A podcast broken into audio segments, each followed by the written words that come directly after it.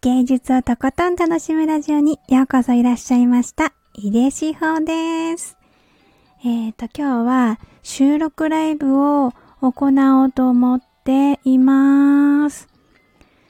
えっ、ー、とですね、テーマは、黒豆の黒光り感はアーティスティックということでお話ししたいと思ってます。あの、あ、今ちょうどここに黒豆の写真を載せてるんですけど、もう、なんか、黒豆って、その、ツヤ感がすごいと思って。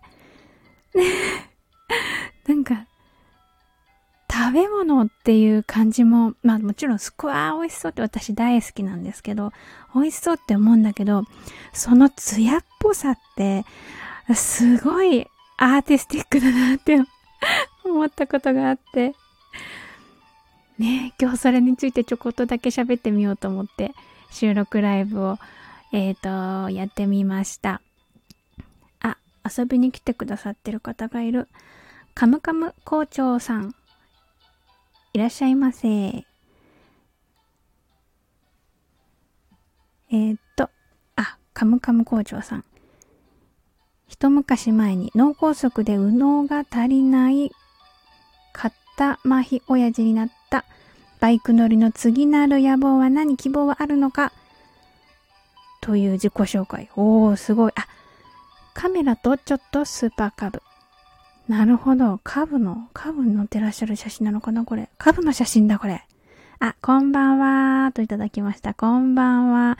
えっ、ー、とですね、今日は収録ライブということで、あの、黒豆の黒光り感がアーティスティックじゃないかっていう ことを喋りに私はやってきました で、このツヤ感っていうのがちょっと、もうちょっと考えてみると、あの、若干なんかぬめりがあるのかなと思ったんだけれど、えぬめりとも違うし、でもね、さらっとした感じは全然ないんですよね。で、なんか、こう、黒光りっていう感じの、その、きらめいてる感じもある。まあ、きらめきっていう艶やかさですね。その、濃厚感。で、この黒って、黒豆の黒って、あ、煮た後ね、黒豆に煮た後の黒は、漆黒っていう感じで、本当に吸い込まれそうな黒だよなーって思うんです。でも、不思議なのは、吸い込まれそうなのと同時に、もう吹き飛ばされちゃいそうな感じにも見える。で、この黒はすごいなーって思ったわけです で、ちょっと他の黒とは違うよなって思ったんですけど、でも、なんか一番似てるのって、漆を塗った時、その漆の黒みたいなのにちょっと近いなーって思ったんですよね。で、そうするとなんか漆の黒ってく、あれ黒じゃないですよね。ちょっと薄いままだとちょっと茶色っていうか紫っていうか、なんかそんな感じのイメージがあるので、あ黒豆の黒は、あれ黒じゃないのかもと思って。すごいあのね、あの、光ってて、それで黒くって、で、しかも食べたら美味しいっていう ああ、すごいかっこいいなって思ったんです。もうね、あんまりね、長く喋るようなことじゃないのでね、収録ライブでね、お話ししようと思って、今日喋ってみました。で、こんな風にね、あの、毎日私がアーティスティックだと思うものっていうのをツイッターでつぶやいてるのでね、もしこの放送を聞かれて気になる方がいらっしゃったら、あの、私のプロフィール欄からツイッターのアカウント飛んでみて、覗いてみてください。で、うんと、いつもはコメントのお返事っ後半にあ、放送の後半にしているんですけど、で、今日はね、あのね、収録ライブ中にもね、もうコメントの返事もしちゃおうかなと思ってます。もうなかなかね、収録ができなくてね、もうそしたらライブ収録でコメント返しも楽しんじゃおうと思って、しちゃいます。うんと、今回は2つの放送回のコメントにお返事したいと思います。まず一つ目は、えっ、ー、と、4月19日放送のバレエをとことん楽しんでいたら、バレエダンサーの楽屋に招かれたという放送回のコメントです。あの、この回はですね、あの、スタイフでも、あの、配信されてらっしゃる、あの、ザルツブルクで、お、あの、オーストラリア、オーストリアね、オーストラリアじゃないよ。ダリアじゃない方、あの、オーストリアのザルツブルクでバレエダンサーをされているミキゾーさんが、えっ、ー、と、配信されていた、あの、ミキゾさんが所属されているバレエ団が配信していた、ロミオとジュレットの作品を見たんですね。で、その作品を見て、すっごい良かったって話をしたら、ミキゾさんご本人から DM をいただいてね、その、いただいた感じがすごく、あの、嬉しくって、まるで私は、あの、バレエダンサーの方に、あの、楽屋に招いて、てもらったようで嬉しかったっていうような話をした回なんです。あー、説明が長くなっちゃった えっと、ではそちらにいただいていたコメントが、えー、っとね、はい、えー、っと、タカさん、かっこ、タリリーさん。初めてコメントいただいたのかな？タカさん、コメントありがとうございます。えっと、感動を言語化できること素晴らしいなぁと思います。日本語は苦手なので日本人ですが まあでも、そういう時はありますよね。若い頃もっと勉強しておけばよかったと思いました。すみません、途中でタップしてしまいました。ああ、コメントがね、途切れちゃうね。ありますよく。えっと、続きですね。感動すると自分の中でいろんな感情がぐるぐると重たくなってしまうことがあって、でも感覚を言語化して共有することにより逆に世界が広がったりすると感じました。もう本当私もその通りだなと思います。なんか私もこのスタイフで発信し始めて気づいたことなんですけど、やっぱり今までね、もう何十年もこの大好きな芸術って私はここで言ってるけど、まあ私が大好きだなと思うような作品をたくさん触れてきて、で、その度にすごく気持ちが、あの、まあ、揺さぶられるんですよね。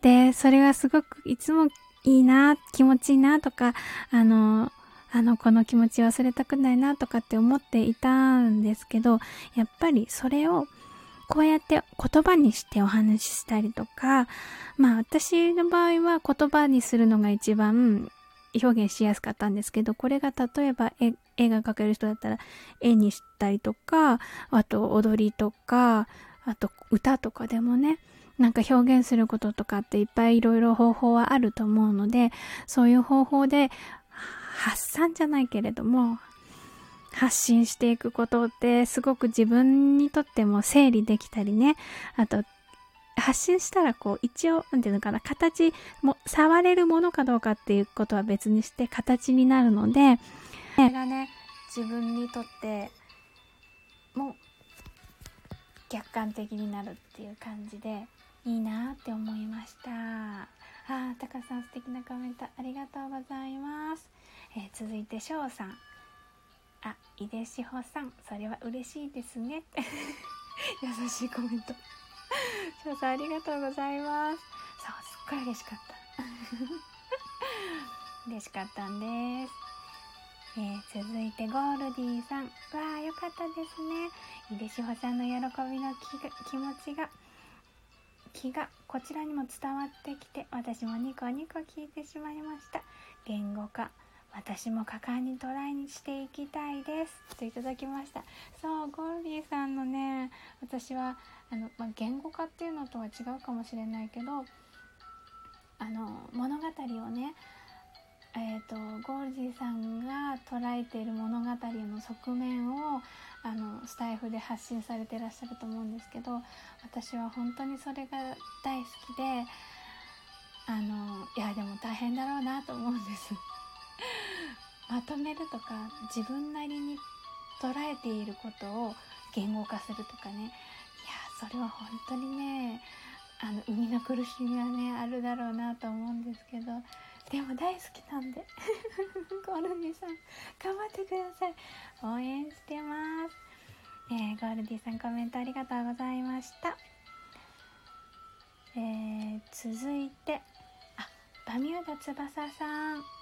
コメントありがとうございます。素晴らしいです。伝わりました。といただきました。あありがとうございます。バミューダ翼さん。なんかあのそうそう。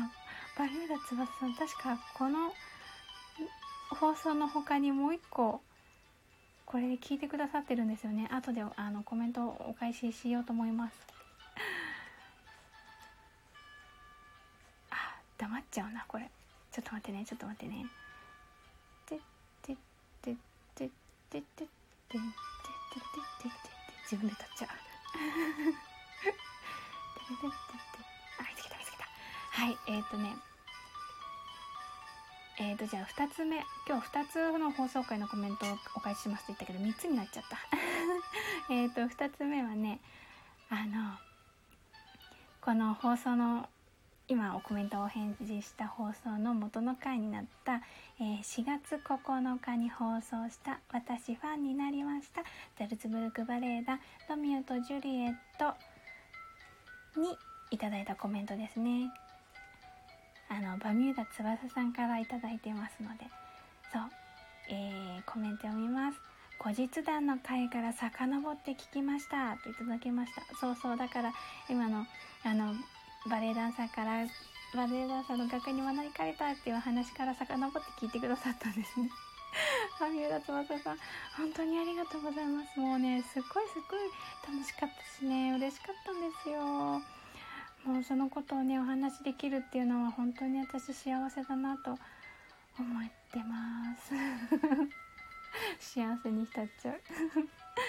えー、バミューダ翼さんコメントありがとうございました。えーと続いて最後のコメントのお返事最後っていうか放送回ですね3つ目収録ライブ今食べたいものってテーマで収録ライブやったんですけれどもここにいいていたお返コメントにお返事したいと思います。えー、まず、バミューダ翼さん。あら、珍しいテーマですね。キラって。そう、珍しいかもしれない、そういえば。でもね、あの、私、本当は、うんと、スタイフで配信始めようと思った時、お料理番組にしようかと思ってたんです、本当は。でも、お料理を配信するっていうのをちょっとうんとそれよりもあの発散というかお話ししやすかったのがこの芸術関係というか作品が私が大好きなものとかあのお伝えしたいものがいっぱいあったのでそうそうなったんだけど結果。でもね私食べるのとか作るのとかご飯ね大好きで私にとってはめちゃくちゃこう喋りたい内容だった。だからね久しぶりにね久しぶりにっていうかなかなか出せなかったけどスタイフでは。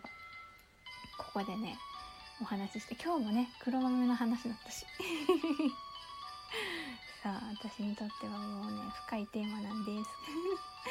えー、コメントありがとうございました。続いてあやもさん。しほママかわいい。ありがとうございます。私も白ご飯大好き。古代米も地元にあって。おおそうなんだお赤飯みたいにごま塩とたくあんと熱いお茶。あそりゃもう最高ですね。そのお米と塩っぽいものとかそしてね。お茶もめちゃくちゃ合いますよね。緑茶。なんであんなに合うんだろう。なんかご飯とごあごまも香ばしいしね。ご飯と塩って本当に素晴らしい組み合わせ。これ以上ないっていうぐらいですよね。そう私もああそうそう。だからね最近私漬物好きになったんで。前はなんかしょっぱいなとか思ってたけどもう最近はね野沢菜漬けとかね大好き。うんなんかあ今ね夜なんだけど、ま、10時半10時半回っちゃった夜の10時半回っちゃったけどお腹空いちゃうぐらいあ白いご飯が恋しい恋しいっていうか。ねあ別に白くなくてもいいんだけどご飯だったら。そう古代米も大好き。あのあの雰囲気いいですよね。ちょっとえなていうの？シックな感じになる。ご飯がシックっていうかわかんないけど。大好き。あ山本さんコメントありがとうございました、えー、続いて翔さん。えー、井出志保さん、ライブ良かったです。そうそう、翔さんはね、ライブね、この時にね、あの、遊びに来てくださったんですよね。えー、志保さんの可愛い声。ありがとうございます。子供さんのお帰りライブもリアルでいいですね。といただきました。そうそう。ちょうど夕方でね、子供が外行って遊んだりしたりする時間だったからね。そうそう。お騒がせしました。シャアさんコメントありがとうございました。えー、続いて、ハムクラさん。ハムクラさんって呼んでいいんですよね。ハムクラさん、コメントありがとうございます。井出志保さん、おはようございます。お、朝にコメントもらったんだ。おはようございます。お子さんタイミングって、そうそうそうそう。なんかね、ライブ収録してるたった数分っていうか、5分10分の間にね、2回も帰ってきたからね。面白い。えー、土鍋で炊くと本当美味しいですよね。かまどさんというお鍋使ってるんですが、本当日々が豊かになります。ああ、そう、かまどさんっていう商品があるんだ。初めて聞いたそうそうあのね私もうねめんどくさがっちゃって最近はねあの炊飯器で炊いちゃってるんだけど土鍋ってすごいですよねで私土鍋で炊く時はあのガスでブワーって加熱した後にあの保温用のやつあのお布団みたいなやつにぐるぐるっていうようななんかポフってかぶせて蒸すっていうの？あの土鍋の保温力すごいんですよね。あちちちになっちゃう。あの茶碗蒸しもそういう感じで私作るんですけどめっちゃね滑らかでね綺麗にできるんですよ。あご飯の話から茶碗蒸しの話になってしまった。そうハムクラさん素敵な土鍋情報を。ありがとうございますというわけで今日はね、もうすっごいね、コメントのお返事をね、楽しんじゃいました。もうね、あの、収録ライブでコメントのお返事するのもね、ちょっとドキドキするの、問い返しがね、できないから、ドキドキするなと思ってたけれど、うん、でもすっごい楽しかったからね、また懲りずにやろうかなと思います。というわけで、今日も最後まで一緒に楽しんでいただいてありがとうございました。井手志保でした。